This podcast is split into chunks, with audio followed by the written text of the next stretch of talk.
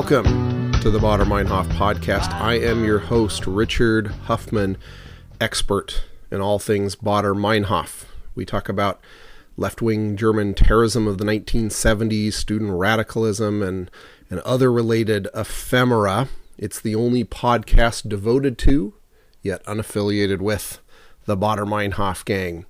Um, and today, um, i thought I would talk about the three most important books in the development of the Baader Meinhof group, the three most influential books, the the books that help prod them into becoming what they became. But before that, I'm going to talk briefly about some updates on the site that I think people who listen to this podcast would be interested in. Um, as you guys who have visited my site recently will know, I completely redid it um, using this WordPress, this uh, content management tool.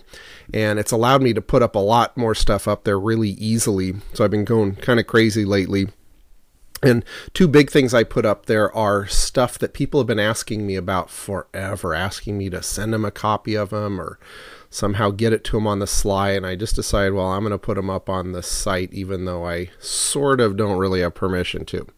Um, number one is is this movie called Bambula, and Bambula was um, was the movie that Ulrike Meinhof wrote um, and was set to appear on German public television on May 14th, 1970. Unfortunately, on May 10th, 1970, she became Germany's most wanted woman for helping break Andreas Baader out of police custody. Um, so the movie was never shown, and it was basically suppressed for about 25 years. And then it was finally shown a single time on German TV in 1994. Um, I also put up uh, the history channel, International History International um, documentary about the Baader Meinhof gang that I appeared in that came out about four or five years ago. Um, it's pretty low budget, but it's it's really good. It has some amazing interviews with former terrorists, scholars, and of course me. Um, and both of these things you you need to register on the site, which is quick and easy. You you just need to put some kind of username and an email address, and I'm not going to ever spam you or anything. Um, I'm putting stuff like this behind this really kind of cheesy, weak registration wall um, just because I'm obviously not the creator of these works. For other movies that are very easily available on Netflix and Amazon, I obviously am not going to put them up. But some stuff like this, they just seem to have disappeared. They're they're you know totally unavailable, and um, and and I and I know that students and researchers and folks like that definitely um, would find value in them. So I'm putting them up there. Um, and of course, ever if I get a complaint or a request to take them down, I'm going to do it. But for now, it's it's our little secret. So um, if you want to see them, they're in the resources section of my um, of my site under films and documentaries. Um, I've also began putting up various original Stars and Stripes articles. Ultimately, well over a hundred of them I'm going to put up there, and these are the original news coverage of the Baader Meinhof group in English um, over the 1970s as they chronicled their bombings, the trials, and other stuff like that. It's actually unbelievably interesting reading. Um, I'm mostly putting them up there for students and scholars, but it's kind of fun and, and interesting to check them out and see um, in the context of the time. But um, what I wanted to talk to today about was specifically the three most influential and important books that help fully help you fully understand what what excited and prompted the uh, folks who created the Red Army faction Baader Meinhof group, um, what got them going. And of course, all of this starts with with Marx.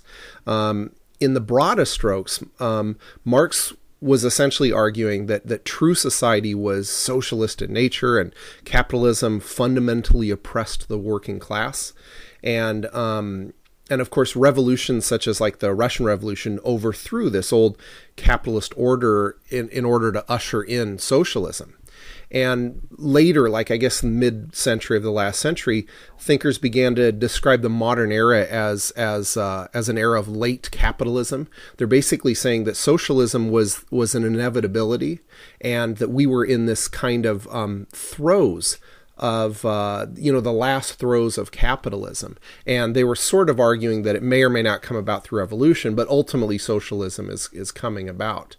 And um, but of course, this period could go on indefinitely without something coming along, like a revolution. And um, so, in this milieu, this is this is what students were thinking and, and learning about in in uh, Germany in the 1960s. And it's hard to overemphasize how steeped students were and how well they understood Marxism um, through the university system in the mid to late 60s. Um, students were they, they had a grasp of it that we can hardly imagine now. And it was not a, a theory. It was it was cold hard fact. This was an understanding of how the world works. This was of course before the fall of the berlin wall and all the other things that cause us to question this inevitability of marxism. But that was not open for debate back then. Um, but of course there's a big problem with marxism for students it's though these students wanted a revolution and they wanted to overthrow this bourgeois class, Marxist theory taught them that they were the bourgeois class. It was the people under them, the the the the um, the working class, the proletariat that was going to overthrow them. So it's kind of a fundamental problem to get excited about Marxist revolution, but realize you're the class that's being overthrown. So enter Herbert Marcuse. And Herbert Marcuse was a, um, a, a, thinker in Germany who was part of this group called the Frankfurt School of kind of revolutionary thinkers in the early to mid part of the 20th century. Um, he fled Germany um, before World War II and became a professor in the United States and um, and he was a public intellectual in a way that you know we sort of don't have a comparison of today, at least not in America, um, where he thought in big, complex ways and would regularly speak at universities and perhaps appear in the press and and uh, really um, a, a, really profound thinker. And um, anyway, he wrote a book in 1964 called One Dimensional Man and essentially, it was a critique of modern capitalism and how um, revolutionary potential was being eliminated by our enslavement to the trappings of capitalism, or what he would call our, our false needs. So, this is things like TVs, dishwashers, and fridges.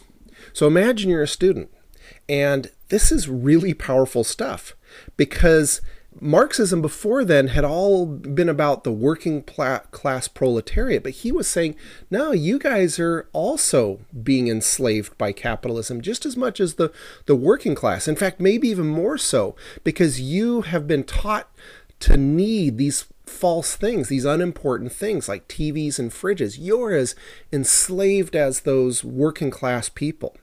So with Marcuse, these students are able to feel for the first time that they too are as oppressed as the proletariat, oppressed by the very things they love.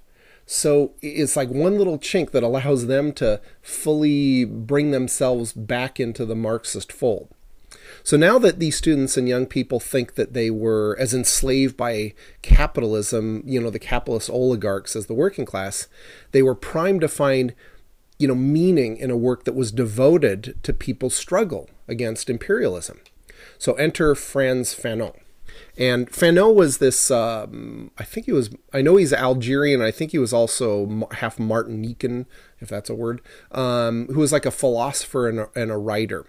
And he wrote this book called The Wretched of the Earth um, during and, and I think after the Algerian struggle for independence and it was translated in, into Germany a few years later. And what he was arguing in his book, and I'm of course simplifying it, but he was saying that if revolution in a in a in a society was truly going to take hold, it, it was going to take hold amongst the outsiders, not necessarily actually the working class that Marx said. He was saying it was going to take place among, say, the peasants, people that weren't involved in that industrial production because that industrial production actually made them less likely to, to be able to foment revolution. So he was saying revolution was going to be amongst outsiders outside of that class. So, of course, this is going to resonate really well with students who found a similarity in their roles um, as students, yet yet because yet they were fully outside of the industrialized production machine. They were not working class. And, you know, of course, this willingness to conflate their station as essentially uh, privileged students with with peasants in Algeria, it kind of speaks to this generalized kind of willingness to fetishize um, cultures of people of color from the North Vietnamese um, to the Black Panthers in the U.S. to the Algerian independence fighters, um, and this was common of the time.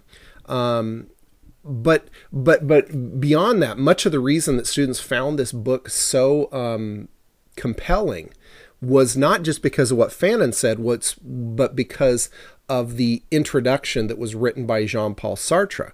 And he was essentially saying that that this book that you're about to read is an advocation of violence. He's advocating that you take action and be violent. Now, I think that's debatable if you actually read Fanon, but if you read Sartre's essay beforehand, it's hard to read Fanon's work any other way.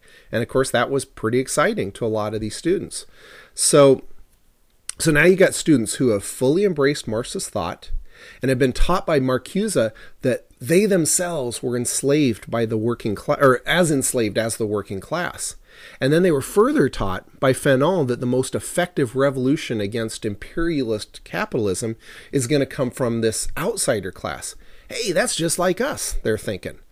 But Fanon was talking about the third world, and he wasn't talking about a revolution in a modern city like, like Berlin or, or Frankfurt. So enter Carlos Margiela. Marighella. Um, Marighella or Margella um, was a Brazilian Marxist revolutionary who was committed to overthrowing the military dictatorship um, in Brazil that lasted through much of the 20th century after World War II. Um, he'd been arrested, imprisoned, tortured many, many times by the Brazilian government. And in the late 60s, he went fully underground. So he was um, he'd participate in bank robberies and kidnappings, and finally he was ambushed and killed um, almost exactly 42 years today. It was on November 4th, 1969. Um, and before his death, he'd been working on this manifesto of sorts. It was, see, unlike Che Guevara and most other um, people at the time who were leading these revolutionary struggles, they all advocated uh, guerrilla activity in the countryside and jungles to kind of nitpick and fight the fight the um, fight the the capitalist society and the oligarchs um, from the jungles and the countryside. Marighella was saying, no, we can mount this war in the cities. So this manual that he wrote, um, it was full of generalized advice about weapons training, bank robberies, stuff like that, more um, and explained the importance of issuing, say, communiques after actions, such as bank robberies, so that the people would understand why the money was taken and further support them, um, in case the people were thinking, oh, it's just like a, a criminal that robbed this bank. Um, and in retrospect, so much of it seems you know, foolish. Um, and the fact that the writer of the manual died while following his own advice would seem to warrant some caution. Um, but of course, it didn't and and the book was translated um, into Germany or German after his death, and it was published in Germany um, in May of 1970 by the Klaus Wagenbach um, publishing house. But of course, on May 10th, 1970, Ulrike Meinhof helped break Andreas Baader out of police custody. Ironically, Baader and Meinhof were supposedly working on a book for the Klaus Wagenbach publishing house. So this brand new urban guerrilla group came into being at the exact time that the very manual for how to become an urban guerrilla was published. The timing was perfect. Um, and of course, the manual went into great detail explaining how important it is to get training and weapons training and other stuff. And this is probably one of the reasons why they immediately, this group of about 15 to 20 proto terrorists, immediately packed up and made their way to the Jordanian desert to, to um, learn how to be revolutionaries in a Palestinian training camp.